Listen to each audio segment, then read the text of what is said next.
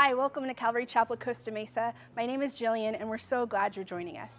Today, Pastor Brian Broderson continues through our series, Life in His Name, with a message entitled, I Give Them Eternal Life. In the debate over once saved, always saved, the concern seems to be that if you tell people they can't lose their salvation, they'll go out and live in sin. This is a reminder for us all. It is doubtful that anyone taking the message of the believer's security in Christ as a license to live in sin is a true believer. Because, as Jesus said, My sheep hear my voice, they follow me, and they will by no means follow the voice of a stranger. Are you following Jesus the shepherd? Continue to do so, and know he has promised to lead you safely home. So here we are in our journey through John's gospel, and, and about two months have passed now. We don't see that in, in the text necessarily, but we left off with the um, all of those things that that surrounded the healing of the man who was born blind. And we know that that, that took place in relation to the feast of tabernacles. And the feast of tabernacles uh, would would take place uh, late september uh, through sometime uh, mid October. And so now we are a couple of months further down the road, and Jesus is once again in Jerusalem, but this time at a different feast, the Feast of Dedication. And it's here at this Feast of Dedication that he once again is encountering the, the opposition from the religious leaders. And he once again picks up on what he had been talking to them about a couple of months earlier about him being the shepherd. And so we'll, we'll get to that in a moment. But just the Feast of Dedication or as we read here, the Festival of Dedication. Um, we would know this today. If you have uh, Jewish friends, you would know that when we as Christians are celebrating Christmas, Jewish people are celebrating Hanukkah. And Hanukkah means dedication. And so this, this particular feast is not one that was laid out in Scripture by Moses or the prophets for the people uh, to observe. Uh, there were seven feasts. They're called the seven feasts of the Lord, the seven feasts of Yahweh.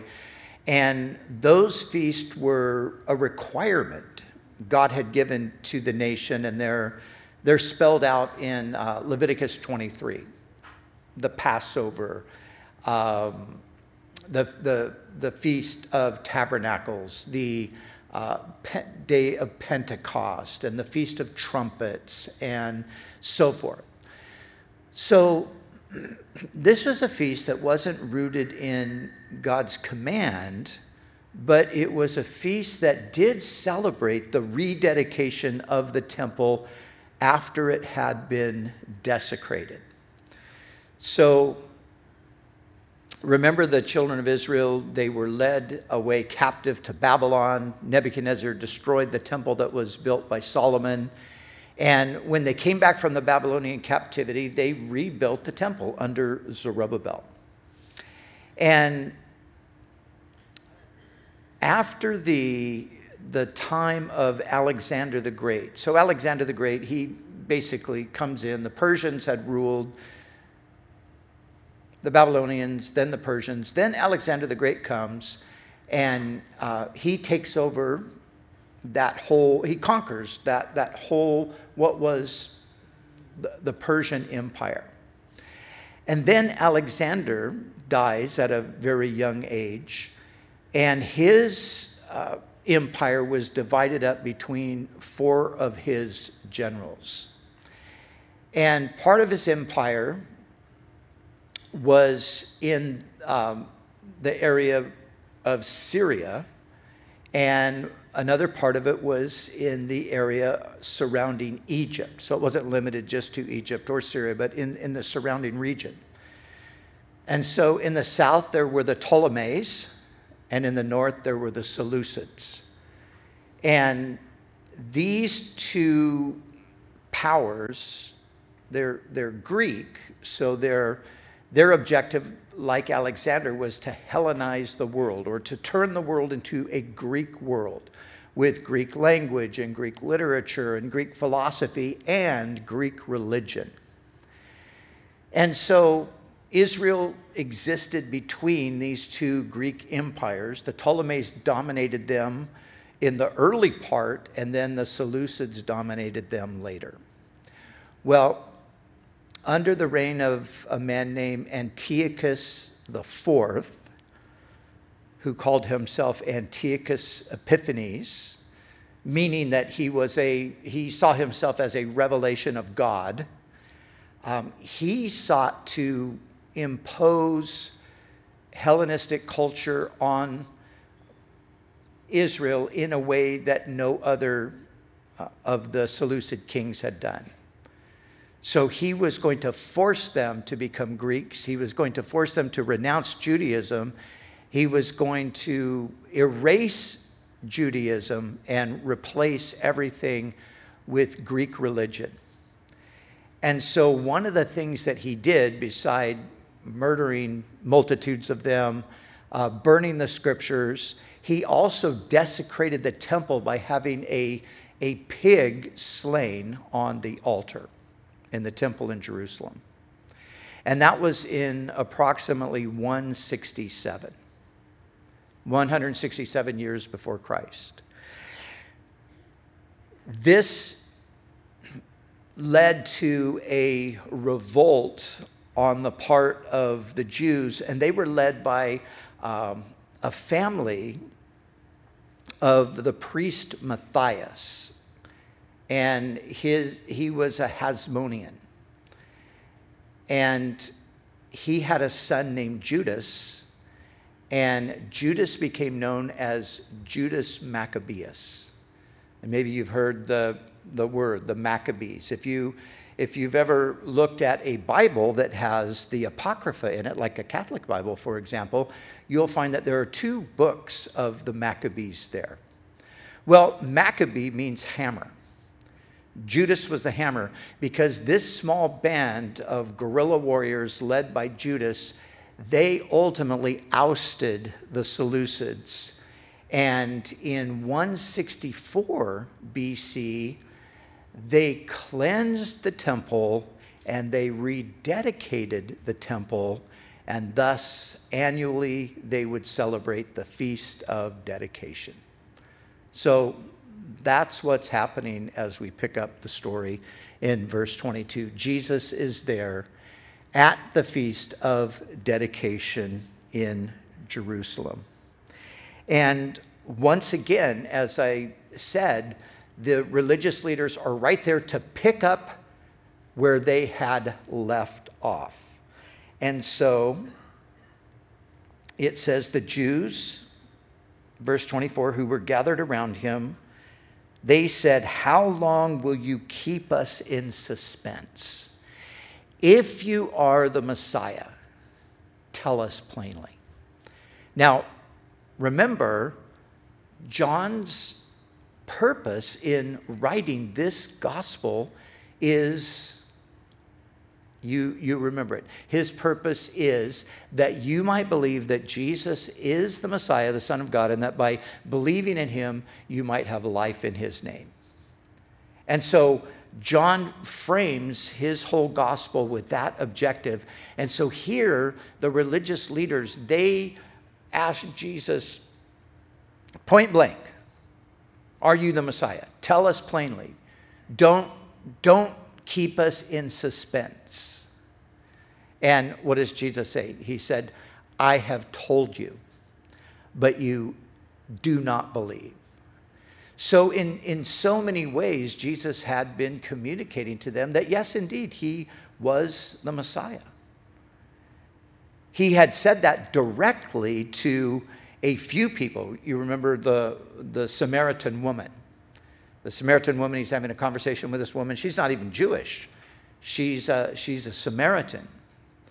And um, in the conversation with her, Jesus is talking about giving her living water and so forth. And she says, We know that when Messiah comes, he's going to teach us everything. And Jesus said to her, I who speak to you am the Messiah. So he had revealed himself to the Samaritan woman. And to the religious leaders, he had revealed himself not, John doesn't record for us that at any moment he said to them, I am the Messiah, but he was proving that he was the Messiah in a number of different ways. And he was essentially uh, claiming by his words that he was equal with God. And so in these verses right here, 23 through 33, we come to this culmination where Jesus is again, carrying on this, this dialogue and this debate with them. And at the end of this, it says in verse 31 again, his Jewish opponents picked up stones to stone him. Again, they picked up stones to stone him. Remember, they had already done this earlier. So, this is the second time the leaders of the nation are uh, attempting to assassinate Jesus. So once again, they picked up stones to stone him. And Jesus said to them, I have shown you many good works from the Father. For which of these do you stone me? What a question. For which of these works do you stone me? They said, we are not stoning you for any good work, but for blasphemy, because you, a mere man, claim to be God. You, a mere man, claim to be God. Now, this is, this is exactly what we're told in the fifth chapter. Uh, that was the reason then that they took up stones. Well, he, he, had, uh, he had done this on the Sabbath day he was claiming that God was his father, and thus he was claiming equality with God. You see, we think, I, I, I think we think like this. When we hear the Son of God, we somehow miss what that actually meant to those who heard it at that time. When, when the title the Son of God was used, that was a statement of equality with God. We, we might think of it as well, you know, there's God and then there's a Son of God. God is greater, the Son is lesser. But no, the reality is when Jesus claims to be the Son of God, the unique Son of God, he's claiming equality with God inasmuch as he is claiming to have the same nature as God. So, so this is the claim of Jesus. This is the claim of the New Testament. And this claim uh, bothers people still to this very day. People resist the idea that Jesus is God, that, that there's uh, this equality between the Father and the Son. Now, Augustine, perhaps you've heard that name, one of the greatest theological minds in the history of the church who lived in the, the late fourth, early fifth century. listen, listen to what he said about this particular incident. He said, he made this observation. He said, See how the Jews understood what the Arians do not. And then he goes on The reason they are angry is that they could not conceive of Jesus' words, I and my Father are one, in any other way but that he meant the equality of the Father and the Son. So, why do I bring that up? I bring that up because the Arians are the theological ancestors of the Jehovah's Witnesses and all who deny the equality of the Father and the Son. But Augustine makes this observation. He says the Jews get what the Arians don't get. They understood that Jesus was claiming equality with God. How many of you have ever spoken to a Jehovah's Witness? Anyone? Okay. And I'll tell you, the, the Jehovah's Witnesses, they have upped their game. Have you noticed that? I mean, you know, they have some really amazing, um, uh, like their materials these days. They've really made them, you know, they've updated them. They, they look really cool. They've got these little stands that they set up in uh, shopping malls and down at the beach and different places. And they're out there peddling their religion, the Watchtower Society, and their, their main emphasis is that Jesus is not equal with the Father. They are the witnesses of Jehovah because Jehovah is he is the almighty God. Jesus, he's just a mighty God. And even their New World Translation translates John chapter 1. Remember where John says, uh, In the beginning was the Word, and the Word was with God, and the Word was God. They stick an A in there. The Word was a God. And so they subsequently come up with two gods. But like I'm saying, this is not new. The, the Jehovah's Witnesses are the descendants of the Arians. Ari, the Arians were the followers of a man named Arius, who back in the early days of the church, uh, in the 300s, he denied uh, the very same thing. He denied that Jesus was equal with the Father. And Arianism was, uh, had a great impact at that time. Maybe you've heard of the Council of Nicaea and even uh, the, the creeds that came out. Those creeds came out as uh, a response to the Arian heresy, and it was at the Council of Nicaea that Arius was deemed to be a heretic and that his teaching was false teaching.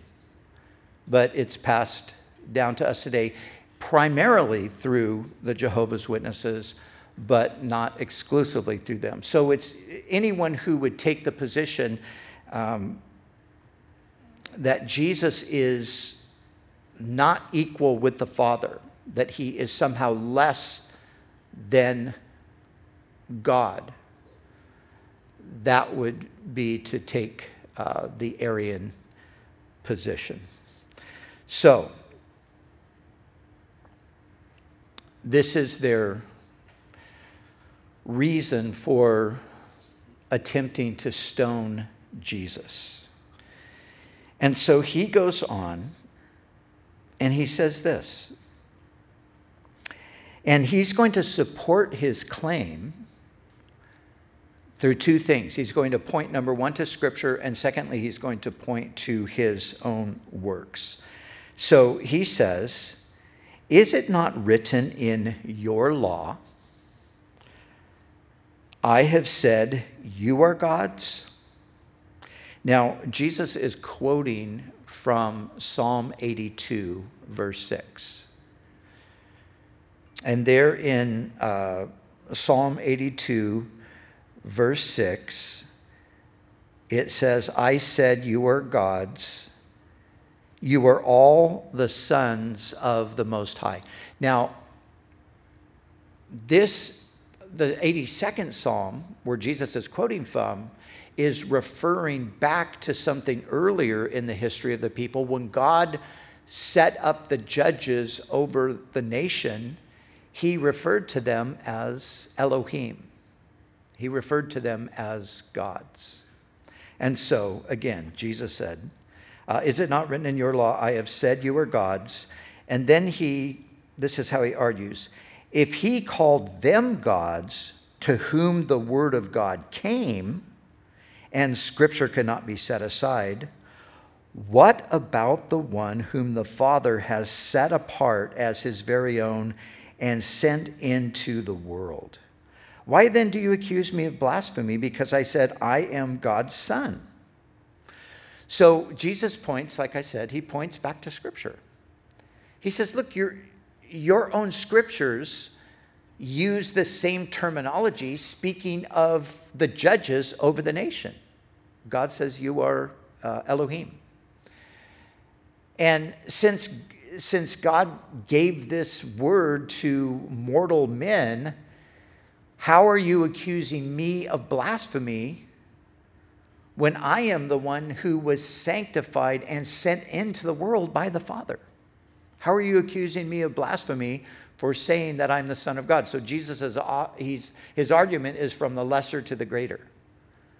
So if, if, if the lesser, these mere mortals, are being referred to by your own scripture as gods, um, how could you say that I, the greater, am blaspheming for saying that I'm the Son of God?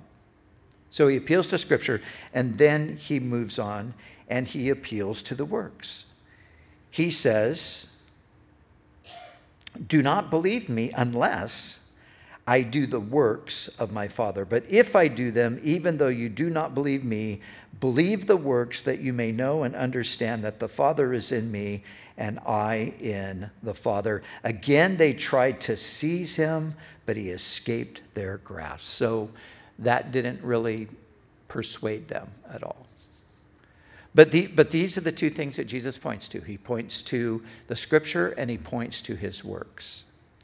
And when we today, when we communicate with people about who Jesus is, those are the two things that we also are going to point to. We're going to point to what the scripture says about, well, we can go to the Old Testament and point to what the scripture says about the Messiah.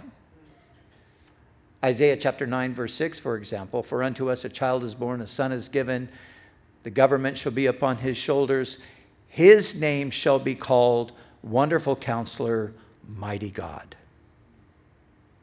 So the scriptures, the Old Testament scriptures, they tell us about the deity of the Messiah, that the Messiah is going to be a man, yes, but he's going to be a man who is God.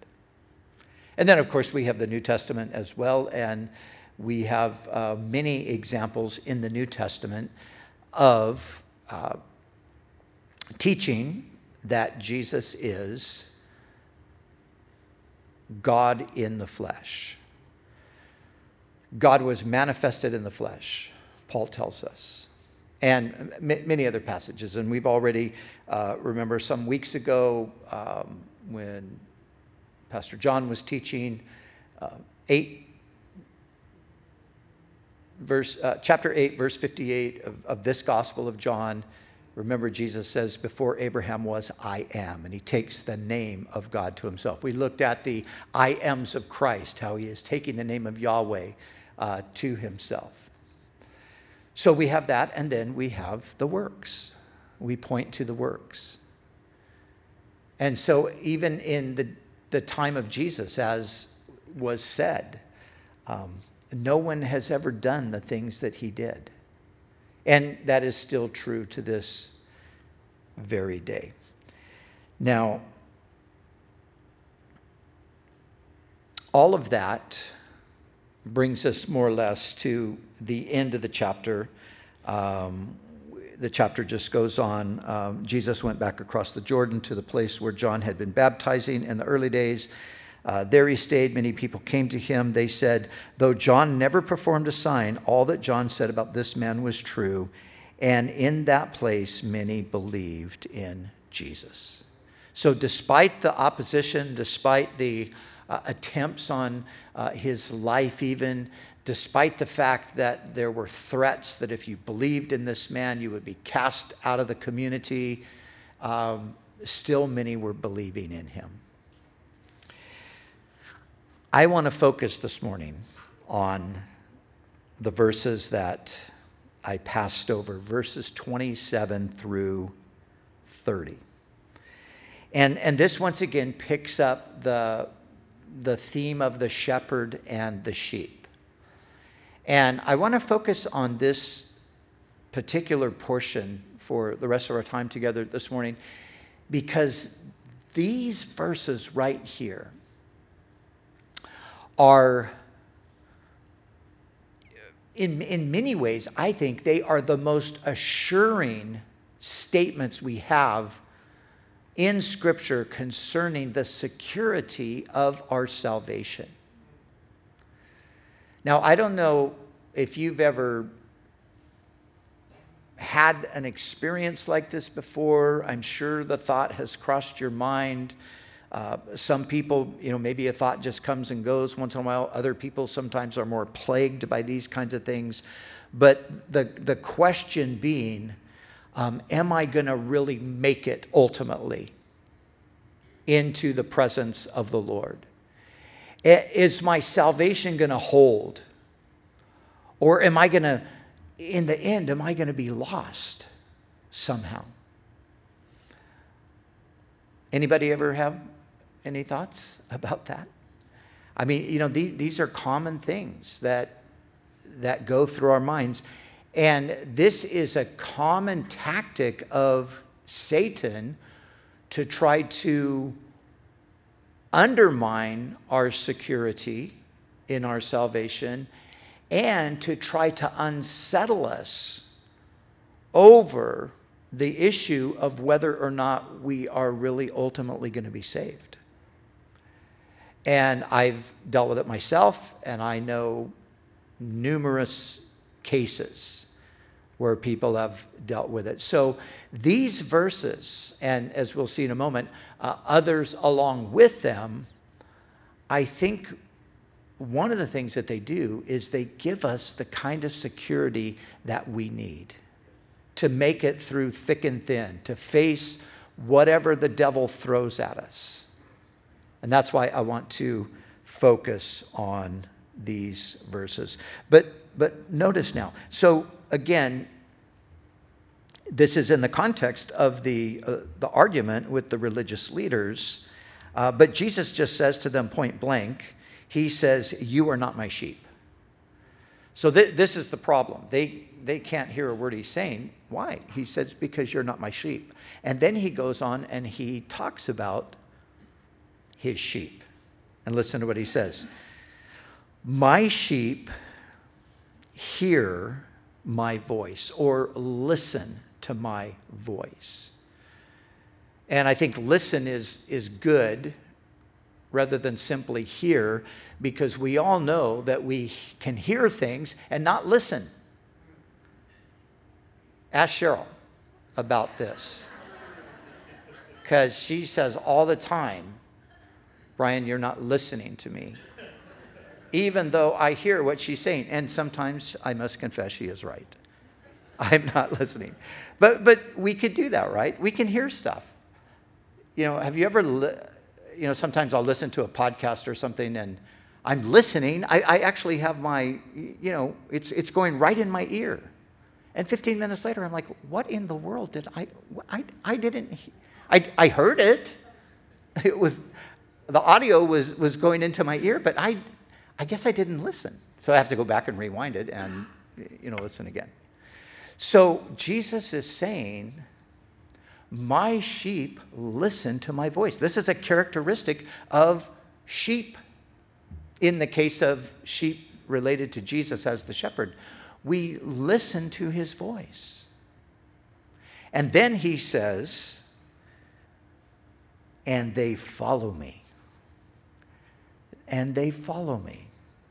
This is, these are the things that mark out the sheep. The true sheep are those who listen and follow Jesus. So that's what the sheep do.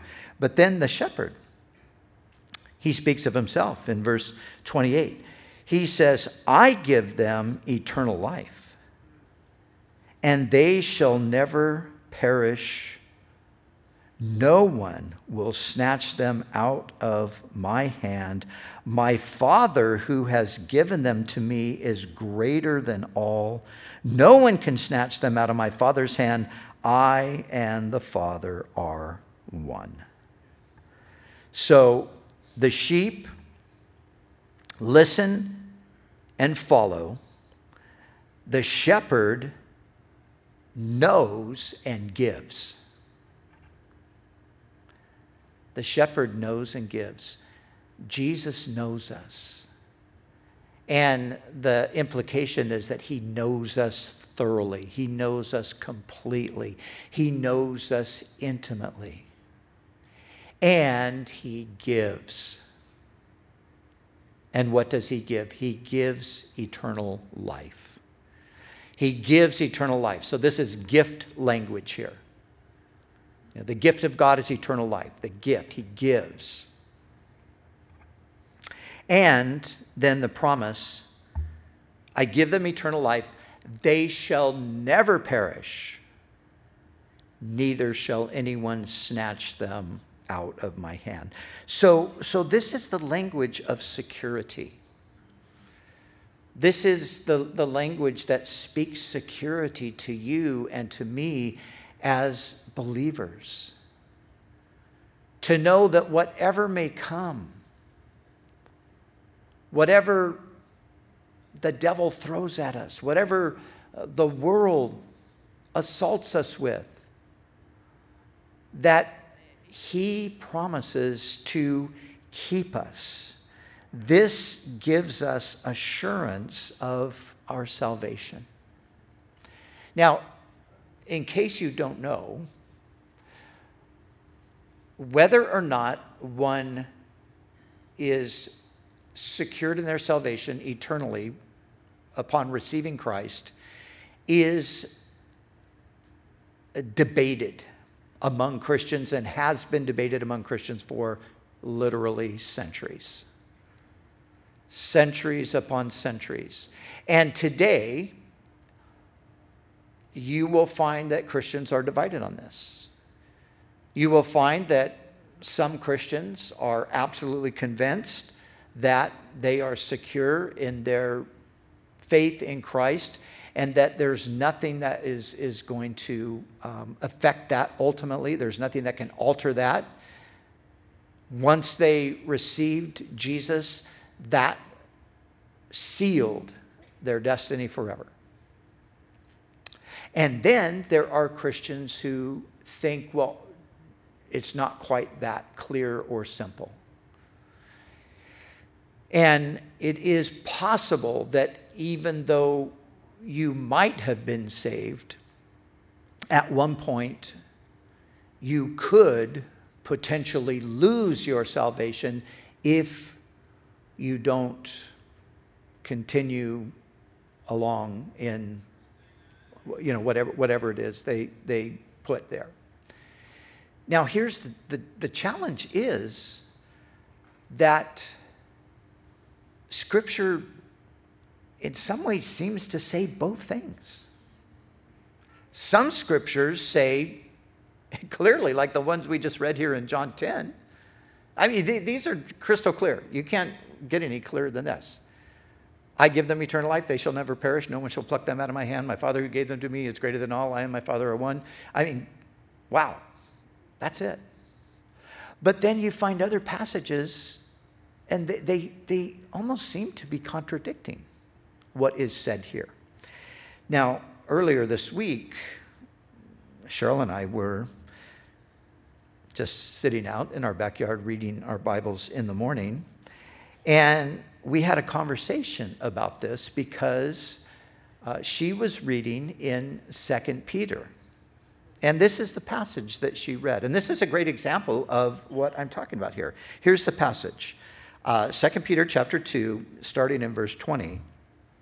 For if, after they have escaped the pollutions of the world through the knowledge of the Lord and Savior Jesus Christ, they are again entangled in them and overcome, the latter end is worse for them than the beginning. For it would have been better for them not to have known the way of righteousness than having known it to turn from the holy commandment delivered to them. And then later on, Peter goes on and he concludes with these words You, therefore, beloved, beware lest you also fall from your own steadfastness, being led away with the error of the wicked. So that's just one example. And there are other passages that are similar. So, verses like this and a few others seem to contradict the idea that a believer can never lose their salvation. Now, let me just share with you my own personal conviction. My own personal conviction is that the verses here in John 10 are where I land. You cannot lose your salvation. But I will also tell you, for years, I was on the other side. Uh, some of you know Pastor Tony Clark. Some of you hear Tony. Uh, he's, he's, on the, he's on our radio station, K Wave. Uh, he's on the Pastor's Perspective program with me on Tuesdays. Um, Tony and I go, go back many decades. And um, Tony has, as, as you will know if you've heard Tony, he's got one of the sharpest minds uh, when it comes to scripture knowledge and, and references and chapters and verses and those things. And boy, him and I used to get in the most heated debates over these kinds of things. Um, but I used to hold the, the position, and, and Tony did as well. Uh, he used to hold the position that that looks at things more through this second peter chapter 2 passage. That you you better watch out. You, you can lose your salvation. So how do we resolve this? Or can we resolve it well there's a couple of things that i will present to you number one Scripture does not contradict itself. Scripture does not contradict itself.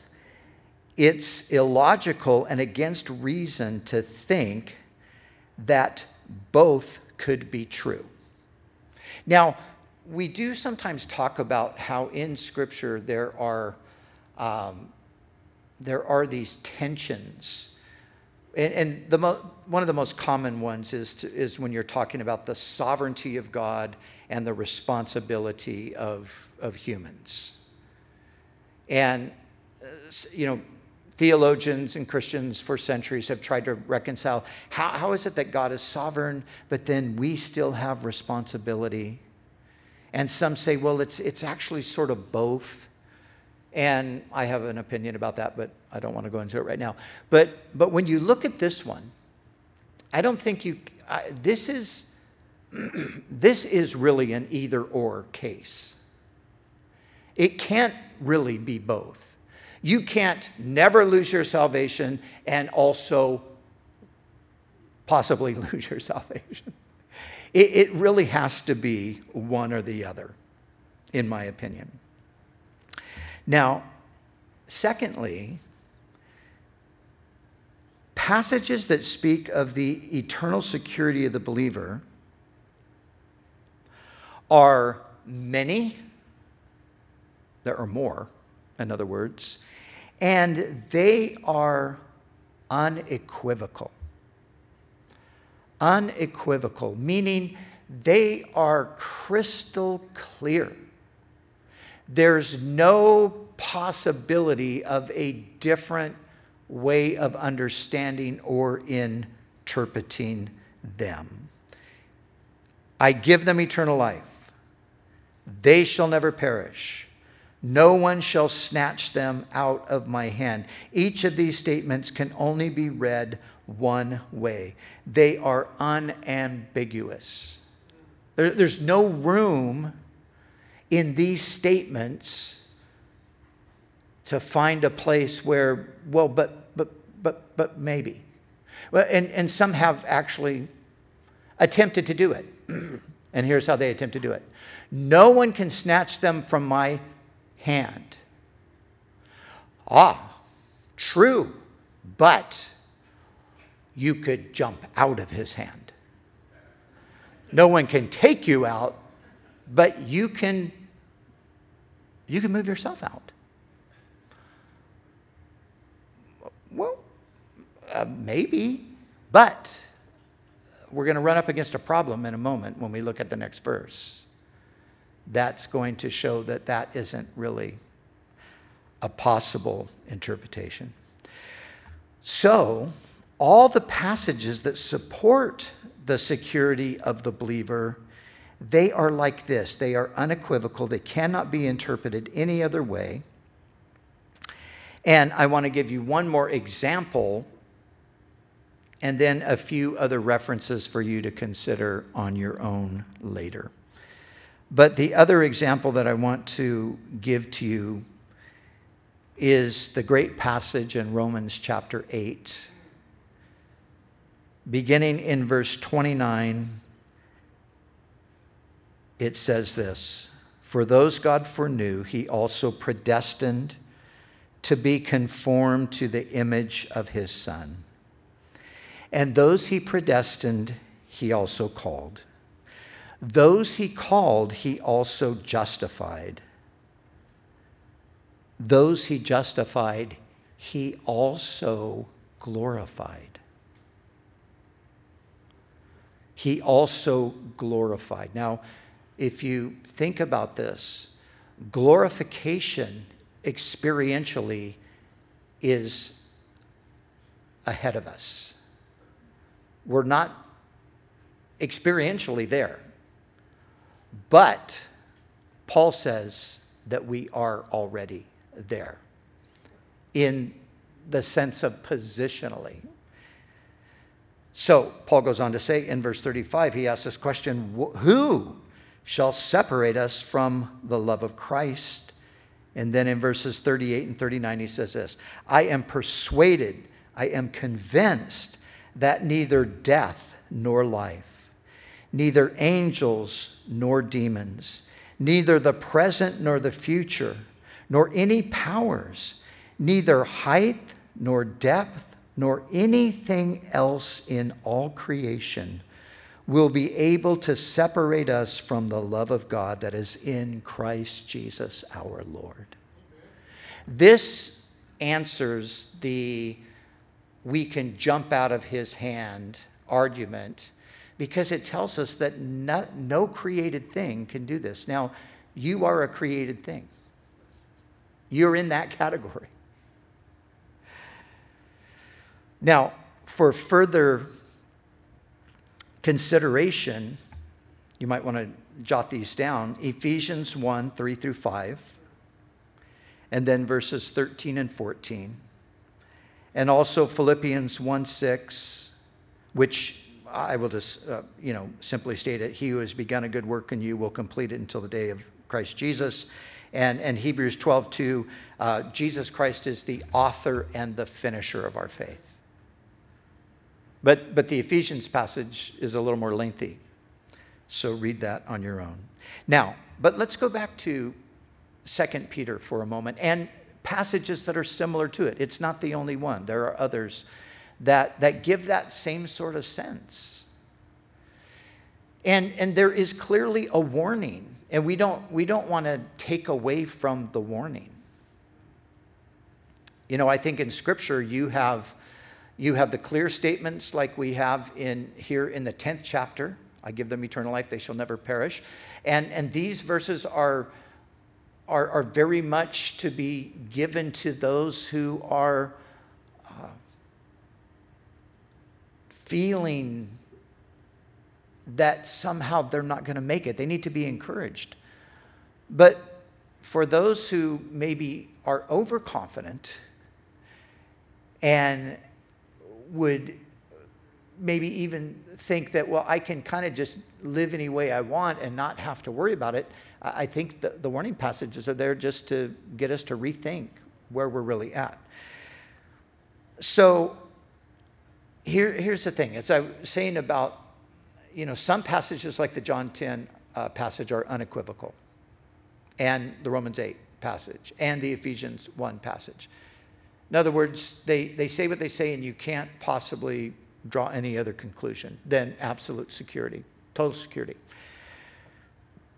But the, the passages like the Second Peter passage, I think they can all be understood to apply to those who had the outward appearance of believers, but were not truly born of the Spirit. And John, this John, the writer of this gospel, in his first letter, he, I think he tells us that. In chapter 2, verse 19 of, of 1 John, uh, he speaks of those who seem to leave the faith. And there, there have been plenty of people, I have known plenty of people that seem to have left the faith. They seem to have lost their salvation. They did seem for a season, and sometimes a long season, to really have been a Christian. And maybe they really are Christians. And if they are, I believe that they'll come back. But listen to what John says. John says, They went out from us, but they did not really belong to us. For if they had belonged to us, they would have remained with us. But their going showed that none of them belonged to us. Now, every, everybody for a few years thought that Judas was just as saved as Peter. Was Judas saved and ended up losing his salvation? Jesus tells us that Judas was never saved, even though he appeared to be saved. So we, we, we can illustrate it with a life. Finally, what did Jesus say he gives? I give them eternal life. Eternal life is life that never ends. Eternal life, by definition, is impossible to lose. If you have eternal life, it, it's eternal. That's the point. It, it doesn't stop at any time. So if it stops at a certain point, the conclusion, I think, is that you actually did not have what you perhaps thought you had. Now, in the debate over once saved, always saved, that's what we're talking about here. The concern seems to be, I've heard this many times, that if you tell people that they can't lose their salvation, they'll go out and live in sin. We don't want to give people too much security because we know what they're going to do with it. That is what I've heard people say. Well, let me say this it is doubtful that anyone taking the message of the believer's security in Christ as a license to sin is a true believer. Why do I say that? Because Jesus said, My sheep listen to my voice and they follow me. And the voice of another they will not follow. So if a person claims to be saved, but they don't listen to Jesus or follow Jesus, then you have to question the validity of their claim. So, the great news the great, great news is that we are secure. Christ has redeemed us once for all. And he is committed to keeping us now to him who is able to keep you from falling and to present you faultless before his presence with exceeding joy. Our confidence is in Christ, our shepherd. Here's the question Are we following him? That's, that's the identifying mark. How do we know if we're sheep? We're following Jesus, we're following the shepherd, we're listening to him. And if we claim to be sheep, but we're not listening or following, then we have to question the validity of our claim. As we close this morning,